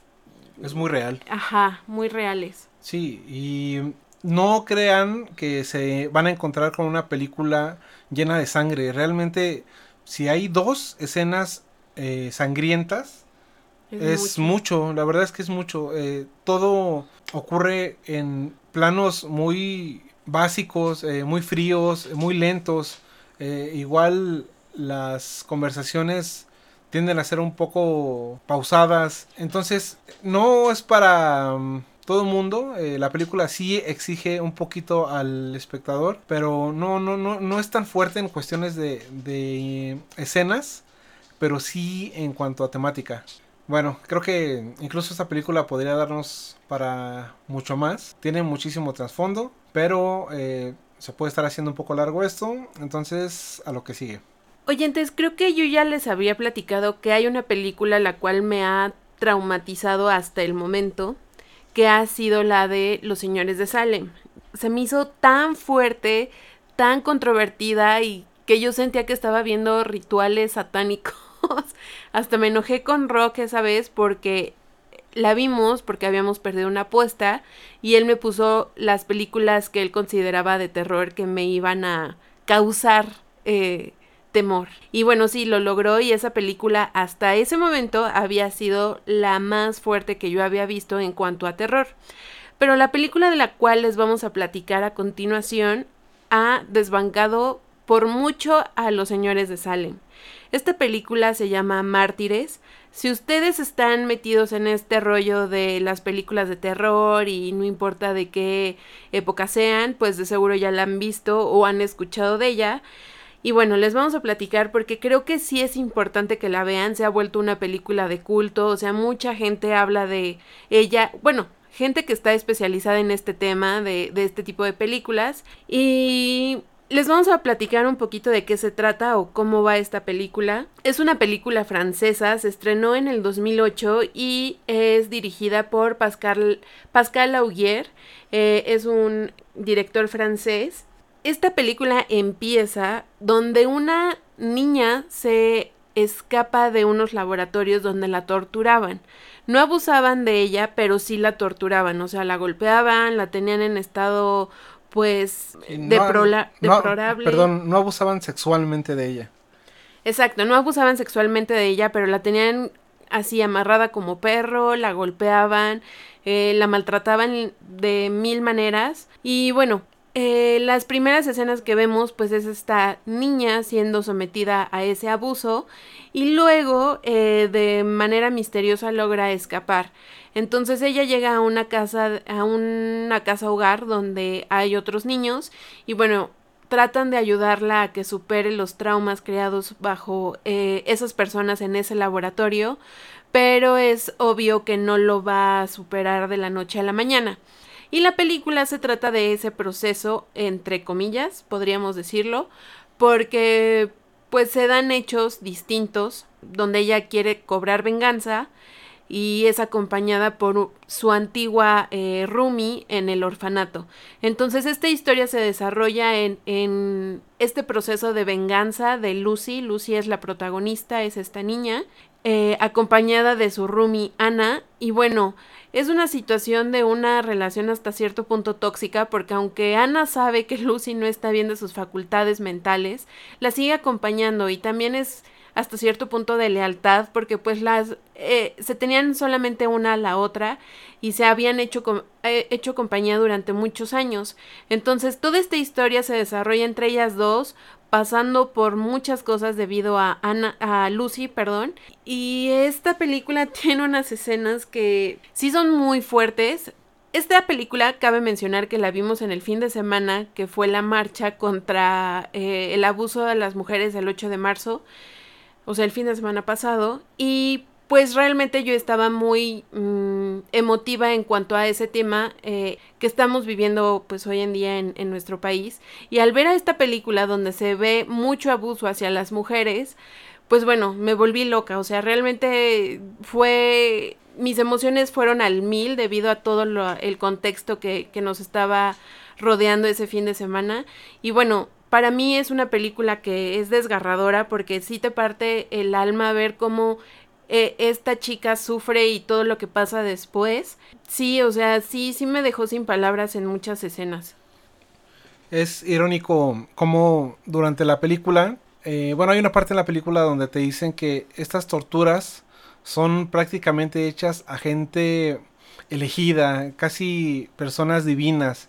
Entonces, eh, insisto, es irónico porque ven a la mujer o esas personas ven a la mujer como algo muy especial, como algo único, pero precisamente en su divinidad encuentran la tortura terrible, las torturas que ocurren en esta película son tan gráficas, son sumamente poderosas. Eh, conozco mucha gente que tuvo que estar pausando la película para poderla terminar de ver. Y es está muy bien logrado este personaje de la amiga de la protagonista llamada Ana, porque ella en realidad no es más que nuestros ojos. ¿Por qué? Porque ella ve en su amiga, en Lucy, pues una persona que quiere venganza, eh, comete varios actos eh, bastante fuertes que ante los ojos de Ana, es decir, de nuestros ojos como espectador, eh, es como un, pues es que está loca y no la está deteniendo y está haciendo atrocidades y bueno, no sabemos eh, en realidad si está en lo correcto o no Lucy por eh, cometer tantas atrocidades. Pero poco a poco se va eh, develando o desvelando la, la, mm, la trama. sí es muy bien pensada, sí es resolutiva. Pues perdón, Pau. Cabe mencionar que esta película también se la puse porque volví a ganar otra apuesta. Entonces, son películas que no vemos normalmente, porque sé que a Pau sí le impacta mucho, eh, se mete de lleno en las películas, sí las eh, procesa pues de forma muy profunda, entonces em, tengo que aprovechar estas ocasiones para poder verlas. Conseguí el resultado que quería como ya se los habíamos comentado, no estamos loquitos y no estamos como buscando ver estas películas por satisfacción, simplemente son películas que se tienen que ver en algún momento. Y también para eh, pues incrementar el, el, bagaje que uno tiene en cuanto al cine, o sea, tenemos que ver de todo para saber qué es bueno, qué es malo, para poder dar a lo mejor nuestras críticas de una manera un poquito más acertada. Y pues tenemos que consumir la mayoría de las películas, obviamente hay excepciones que también no vamos a desperdiciar nuestro tiempo viendo cosas que no valen la pena, pero es cuestión de este mundo, o sea, creo que también las recomendaciones que les hemos hecho les van a interesar porque les van a dejar algo de qué hablar, de qué discutir, de qué debatir. Y eso es lo, lo importante, ¿no? Que sigan conviviendo después de la película. Y sí, o sea, esta película para mí ha sido yo creo que la pongo en mi número uno ahora, la más fuerte que he visto en cuanto a este tema. También eh, cómo justifican muchas cosas en la película de un tono un tanto religioso, o sea, se me hizo tan, tan irónico y tan asqueroso hasta cierto punto de pensar que pueda haber personas decirse religiosas y hacer las cosas que hacen en la película, pero bueno. Calificaciones mis calificaciones para esta película en cuanto a expectativa realmente no tenía ni idea de qué iba yo a ver, nunca había escuchado de ella, entonces mis expectativas estaban en un 5 por así decirlo, eh, no, no sabía qué esperar. Y después de haberla visto y en nivel de satisfacción, si le doy una calificación alta no quiere decir que me haya gustado de, ay sí, la quiero volver a ver, sino más bien de lo bien hecha que está y de la historia es redonda y podemos decir que deja algo después de verla, entonces yo le doy un 8. Ok, a esta película mm, yo le tenía muchísimas ganas, eh, me había informado mucho, había leído reseñas bastante fuertes, entonces yo llegué con una expectativa de 9 y yo creo que le pongo el 10 a nivel de satisfacción. Eh, como bien dice Pau, no es como un sí, acabé feliz por ver tanta sangre y, ver cómo se tortura a la mujer. No se trata de eso, es que la película te da lo que te propone desde un principio, eh, no te queda mal. La película desde un principio te dice no la vas a pasar bien bajo tu responsabilidad y en el momento que lo aceptas y lo consumes, creo que no defrauda para nada la naturaleza de la película. Entonces, sí, yo me quedo con esa calificación. Ahora quiero platicarles de la película Primer. Em, en realidad no tengo idea de qué es lo que les puedo platicar de esta película, ya que la he visto una vez, no entendí absolutamente nada. Tuve que hacer un metavisionado saliéndome de la película y revisando teorías y este tipo de cuestiones para tratar de darle una explicación porque no es que la película sea confusa hasta un punto de que nadie le pueda entender. Por supuesto que tiene un sentido, pero es enormemente pensada, es enormemente sesuda. Eh, así de rápido, un par de, científicos eh, descubren por equivocación eh, el viaje en el tiempo por medio de un artefacto que ellos crean. Sin spoilers, Rock, sin spoilers. bueno, eh, bueno, sí, es que lo hacen. Trata de viajes en el tiempo, tal cual. Pero no sé si ustedes vieron la película de El Triángulo, en la cual eh, la protagonista se encuentra con otras dos líneas temporales, aparte de la de ella, en la cual está ella misma en el pasado, ella del presente y ella del futuro. Este tipo de, de mm, líneas temporales, cuando se llegan a duplicar o a triplicar, hacen que la película, si no está bien escrita, eh, tienda a ser una horripilante película de un pseudo viaje en el tiempo.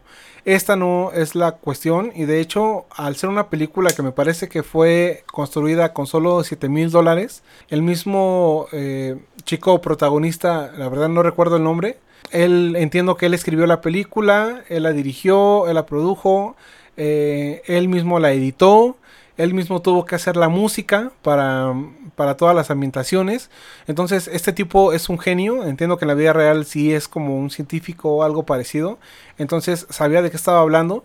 Hay muchas eh, personas que no aguantan la jerga eh, científica que, mm, que aborda esta película, ya que por lo menos en la primera media hora hablan en terminología eh, matemática pues muy avanzada, en la cual nos podemos llegar a perder un poco. Pero fuera de, esto, eh, insisto, el guion al tener un, presupuesto tan bajo tenía que ser muy bueno. Y creo que lo consigue. Quien les gusta las películas de Christopher Nolan, tipo El Origen o, tipo Interestelar, esta película de verdad es muy, muy, muy, muy sesuda. Eh, les soy sincero, yo la vi, no entendí absolutamente nada. Insisto, tuve que Em, revisar teorías ajenas para intentar darle un sentido y cuando las fui em, leyendo y viendo porque también descubrí a un chico llamado Bauer o algo así en, YouTube que un aplauso no creo que nos escuche pero la verdad es que está cañón este chavo eh, desmenuza la película de una forma tan entendible que se ve que es un apasionado de este tipo de películas y con la explicación de este chico me quedó un poquito más clara la película, pero está cañón esta película. Mis respetos de verdad para las personas. Creo que solamente hubieron como siete personas involucradas en el proyecto y esas personas eran familiares y amigos del protagonista. Entonces creo que cuando alguien tiene la cabeza para hacer algo bueno, pues este tema del presupuesto no debería ser ningún impedimento. Suena un poco fuerte que la compares con algo de, de, Nolan o de este estilo de películas. Sí es rara y es totalmente incomprensible si no se le presta atención y si no se le da el tiempo necesario a la película. Yo de igual manera o sea, como empecé a verla, creo que acabé todavía más confundida después de haberla visto. O sea, sí es una película compleja, pero no compleja en cuanto a la ejecución o más bien en cuanto a la trama de la película, porque sí, como menciona Rock, es acerca de los viajes en el tiempo, pero más bien yo hasta estuve un poco confundida al principio porque la película arranca como si ya hubiera pasado algo previamente que no nos están diciendo. O sea, la película arranca con escenas con una cierta continuidad que creemos que algo falta ahí para poderlas entender al 100%.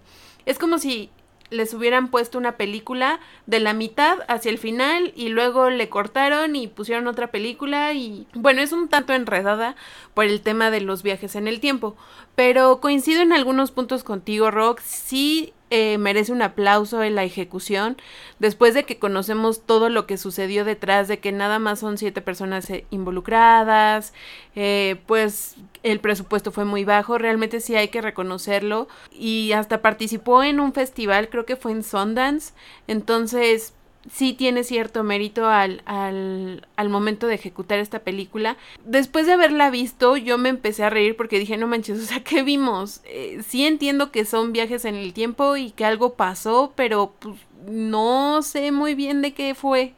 Entonces, son de esas películas que te entretienen un buen rato tratando de, de entenderlas y a mí me gustó, me divirtió hasta cierto punto. Y ya habíamos visto en algunas, em, en algunos videos de películas raras o películas para, para pensar, habíamos visto esta película recomendada, entonces mi expectativa yo sí la traía en un 8, 9 porque ya estábamos ansiosos de ver qué era lo que nos iba a presentar. Y en cuanto a satisfacción, yo la dejo también en un 7-8. Yo creo que le doy el 8, porque aplaudo el hecho de que con tan poco se logró hacer algo muy bien realizado, que logra su cometido, que es esto de confundirnos y de hacernos pensar y de entretenernos un buen rato. Bueno, antes que nada, eh, este tema de la comparación con películas de Nolan no es en un tema general, por supuesto que las películas de Nolan son entretenidas desde un principio y el presupuesto mismo hace que la diferencia sea tremenda. Eh, simplemente la comparación es en cuestión de viajes en el tiempo, nada más, punto. Olvídense producción, olvídense eh, director, olvídense de todo lo demás. Em, el director, escritor y todólogo de la película eh, se llama Shane Carruth, interpreta a Aaron y su amigo es David Sullivan, que en la película se llama Abby. Yo en nivel de mm, exigencia mm, empecé con un 9 y en nivel de satisfacción o, la calificación total no sé, es que creo que no puedo ser tan malo con una película que no tiene la culpa que yo no le haya entendido. Porque al finalizar la película no me satisfizo. Eh, les puedo decir que me quedé con un 5 de calificación. Es más, yo creo que con un 4. Eh, porque mm, no, bueno, me gustan las películas que me dejan pensando y que tienen finales abiertos, pero esta película no tiene final abierto, esta película es autoconclusiva y aún así no entendí absolutamente nada. Hay muchísimas películas en donde el final, justo a la parte final, es donde, ¡pum!, el director deja abierto todo. Y bueno, ya es una cuestión interpretativa y hay muchas teorías, pero todas son válidas en esta película no, sí tiene una conclusión, sí tiene em, todo claro una vez que te lo desglosan como deberían, pero aún así la verdad es que no, no pude dar un, veredicto final y eso no me gustó, fue por eso que en cuanto terminamos de ver la película luego, luego me puse a buscar para, para ver qué carajos, porque no me gusta quedarme con ese sentimiento de, de que no entendí absolutamente nada. Entonces, siendo muy honestos, al finalizar la película, yo les puedo decir que fue un 4, porque no no supe qué acababa de pasar. Eh, ya entendiendo todo, y no sé, ya cuando la vuelva a ver y, trate de entender estos cabos, pues ya veré qué calificación le doy, pero 9 de exigencia y 4 de satisfacción. Muy bien, Rock. Véanla, platíquenos qué entienden o qué no entienden o qué pasó por su cabeza cuando le estaban viendo. Déjenos sus comentarios en el grupo de Telegram porque también queremos saber qué piensan acerca de este tipo de películas que a lo mejor no son tan entendibles pero que son entretenidas. Hagamos un debate acerca de esto. Y por ahí dicen, por ahí dicen que si ustedes entienden esta película la primera vez que la ven, o una de dos, o nos están mintiendo o de plano son unos malditos genios. Entonces, déjenos saber sus comentarios y bueno, sigamos con la siguiente película. Antes de eso, y hablando de redes sociales, eh, les quiero agradecer por, por los mil seguidores que tenemos en Instagram. La verdad es nuestra plataforma fuerte. Eh, tenemos descuidado un poco Facebook y Twitter. Pero eh, les agradecemos muchísimo, muchísimo el, el, ver ese mil en nuestra página principal de Instagram. Esperamos que puedan llegar a ser muchos más, pero al final este proyecto es dentro de lo que cabe nuevo y el ver tanta respuesta de ustedes como oyentes es muy satisfactorio para nosotros. ¿Qué les parece si pasamos a temas más reconfortantes y agradables y románticos? Y para eso tenemos esta película que se llama Chilling Romance o en Netflix ustedes la van a encontrar como Spelling Bound. Es una mezcla entre un drama y un anime de terror. Eh, bueno, no de terror, de suspenso. Y la verdad es que es muy divertida esta película, me la recomendó Rock eh, al principio cuando empezábamos a salir y yo no la había visto, pero él con mi familia ya la había visto y sí, todo el mundo decía que estaba muy divertida, que es muy chistosa y hasta apenas la vi y la verdad es que coincido con todos sus comentarios. Eh, esta historia empieza donde un mago encuentra a una chica que no se asombra con las cosas que él está haciendo. Entonces de ahí él tiene pues cierta curiosidad de saber por qué esta chica no sonríe ni se ríe acerca de lo que él está haciendo. Entonces le empieza a seguir y se da cuenta que ella tiene como un sexto sentido y pues está como relacionada con cosas paranormales. La verdad es una película muy romántica, eh, es 100% recomendable para ver en pareja. Rocky y yo últimamente estamos viendo muchos dramas y muchas animes y la verdad es que ver algo así con personas reales pues es muy distinto y me gustó. Realmente eh, es una película entretenida para pasar una tarde en familia y bueno Rock, ¿tú qué piensas? Pienso que si no la hubiera visto, pensaría que es sumamente absurda. Eh, cómo mezclar un tema sumamente romántico con un tema eh, de terror o de suspenso. Pero increíblemente está muy bien lograda. Eh, las partes donde mm, hay fantasmas o hay espíritus, hay temas paranormales, te meten en suspenso. La música es bastante adecuada, las luces son correctas y sí te pueden llegar a hacer creer que estás viendo la maldición o algo parecido. Ya de pronto empieza en las partes cómicas o, las partes que relajan la película y lo logran también. Entonces es una película muy rara en cuanto a, a la mezcla de estas dos categorías. Es muy recomendable y espero que le puedan dar una oportunidad. Yo la estuve buscando como loco por todos lados y hasta el último me di cuenta que estaba en Netflix, ya que la habíamos visto. Entonces les adelanto ese tip en esta plataforma. Mi calificación es un 7 en cuestión de expectativa, porque pues sí, mi familia ya me había hablado de ella. De hecho, cuando Rock la vio con mi familia, yo me quedé dormida. Entonces, yo nada más entre sueños escuchaba las risas y todo. Y bueno, ya después, este, la, la vi, le presté la atención necesaria y si yo me quedo con un 7 en cuestión de eh, expectativa y si mi lado cursi le va a poner un 9 porque realmente es muy buena, tiene esta mezcla de, de, dos mundos, del terror y de, del romanticismo. Y para Rocky, para mí creo que es la mezcla perfecta. Él súper amante del terror y del horror y yo súper fan de la comedia romántica. Creo que esta película está hecha para nosotros a la perfección. Totalmente de acuerdo. Eh, mi calificación mm, en cuanto, bueno, mi postura en cuanto a mm, exigencia, eh, tampoco es que mm, piense que la película me cambió la vida. Yo creo que es un 7, es un 7 y en nivel de satisfacción yo le doy un yo le doy un 9.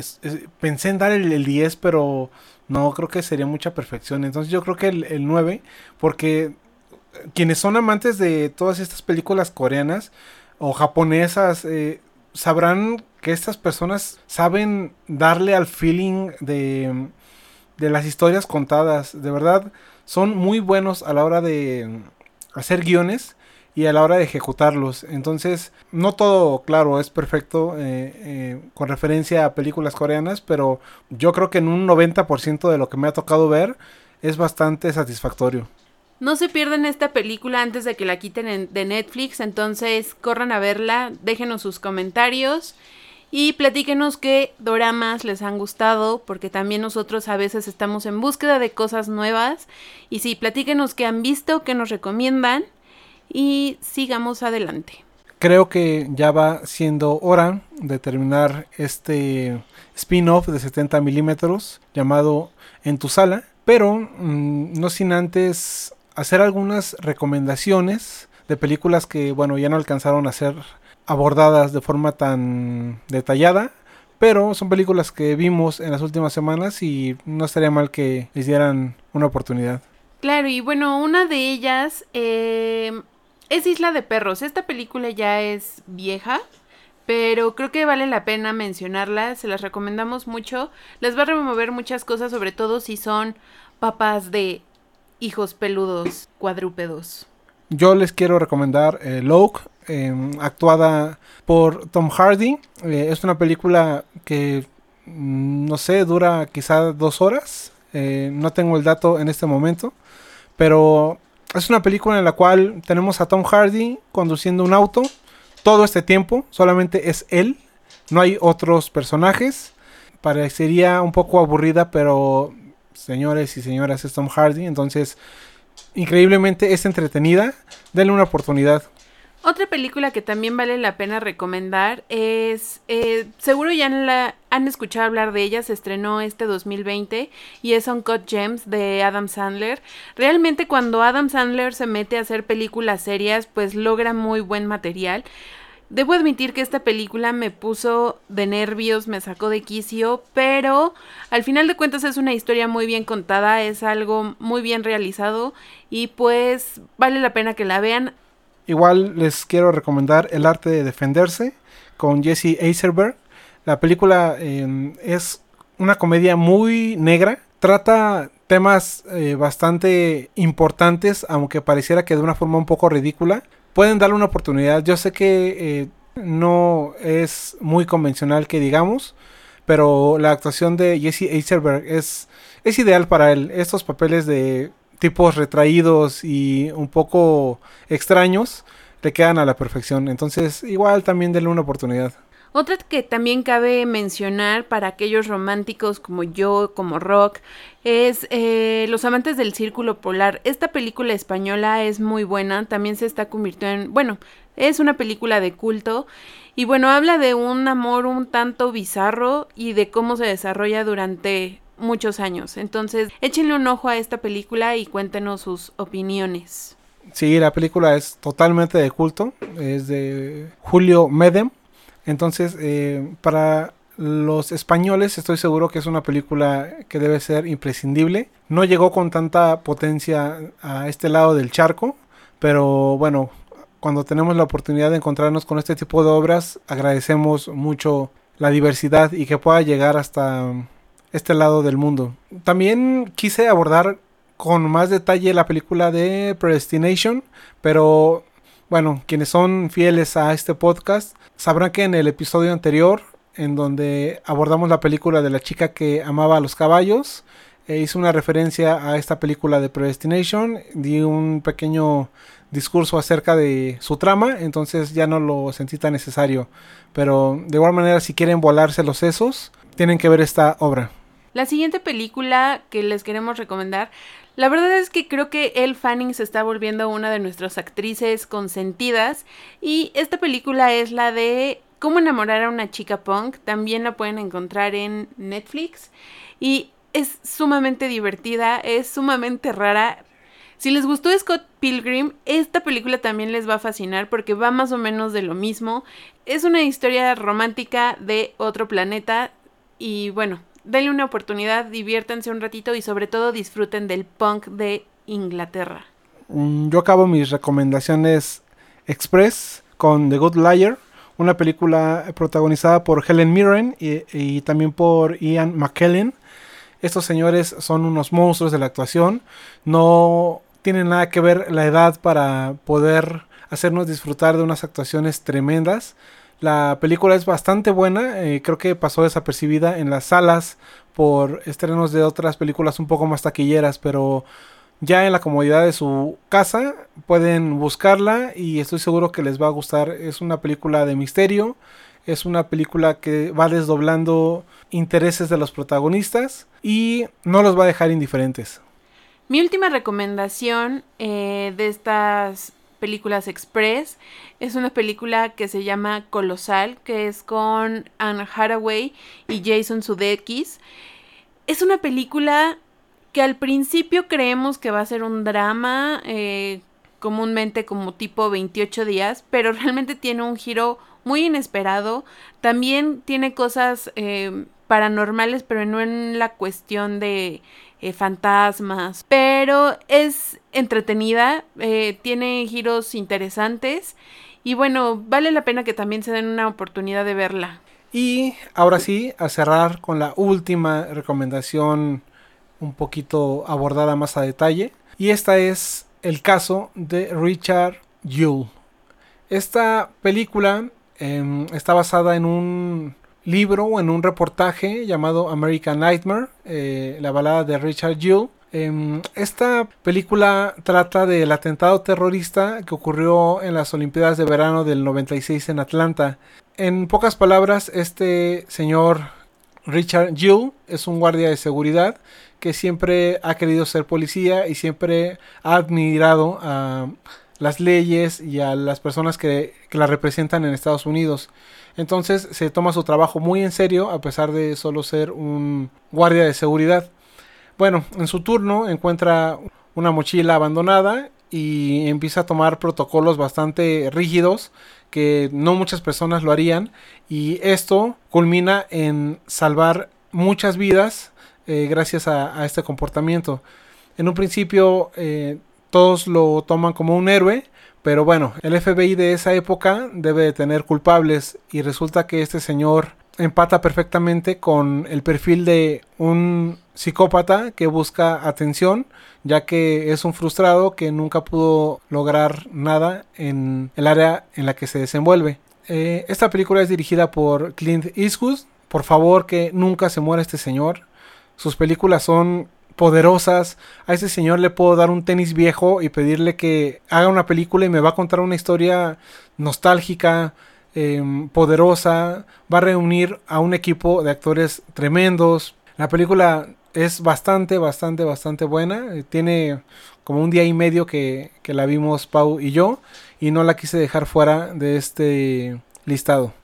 Sí, la verdad es que eh, Rock me puso una de las primeras películas que yo vi de Clint Eastwood, que fue la del Gran Torino, y realmente con esa película este hombre se ganó mi corazón. Sabe llegar a las fibras más eh, delicadas de, de, de los corazones de todos nosotros. Y creo que pues sí, o sea, sí tiene su mérito el poder contar historias como lo dice Rock de esa manera.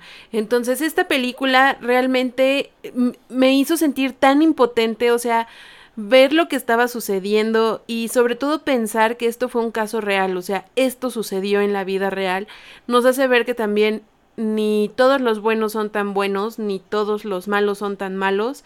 Entonces, vale la pena verla. Desafortunadamente no estuvo mucho tiempo en el cine. Creo que este tipo de películas deberían de sobresalir más, pero bueno, o sea, no toda la gente está dispuesta a darse la oportunidad a ver este tipo de historias.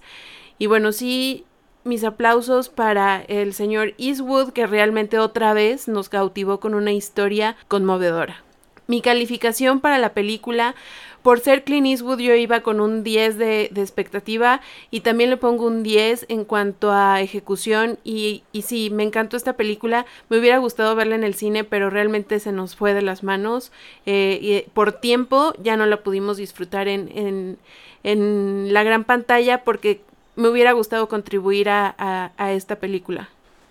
Mi calificación puede estar un poco predispuesta, ya que, como bien lo, lo dices, Pau, es Clint Eastwood. Y mm, no sé en qué película, en qué recomendación de este mismo podcast estábamos hablando de que hay elencos que simplemente por presentarse en automático nos dan unas ganas tremendas de, de sus visionados. Eh, en este caso, así como Christopher Nolan, eh, David Lynch, eh, Lars von Trier, estos directores que solo por presentar su nombre nos vuelven locos. En mi caso, y eso es algo muy particular, Clint Eastwood es uno de ellos. Entonces, yo iba con una expectativa de 10, con, una, con un nivel de exigencia de 10 y me salgo también con un 10 de la sala de cine. Yo sé que la, historia quizá no sea tan poderosa como para que esté en boca de todos y sea una historia que jamás se va a olvidar, pero eso es parte del encanto de esta película. El hecho de que el señor Eastwood rebusque en las páginas del pasado en momentos no tan conocidos para traernos historias tan frescas es de admirar. Muy bien oyentes, pues hemos llegado al final de este nuevo episodio. Eh, esperamos que les guste mucho este nuevo formato que estamos trayéndoles en tu sala, ya que aquí vamos a hablar de recomendaciones de las películas que hemos visto últimamente, no necesariamente en el cine. Y bueno, eh, sabemos que si nos han escuchado hasta este punto es porque son fieles seguidores del podcast y se los agradecemos de todo corazón, así como a todos los seguidores de nuestras redes sociales, en especial de Instagram, que ya hizo la mención rock. Y queremos saber sus comentarios, queremos saber qué les gustó, qué no les gustó, qué les gustaría oír eh, dentro de esta nueva sección. Y bueno, los estaremos esperando con nuevo material en próximos días. Yo soy Pau. Yo soy Rock. Y esto fue En tu sala.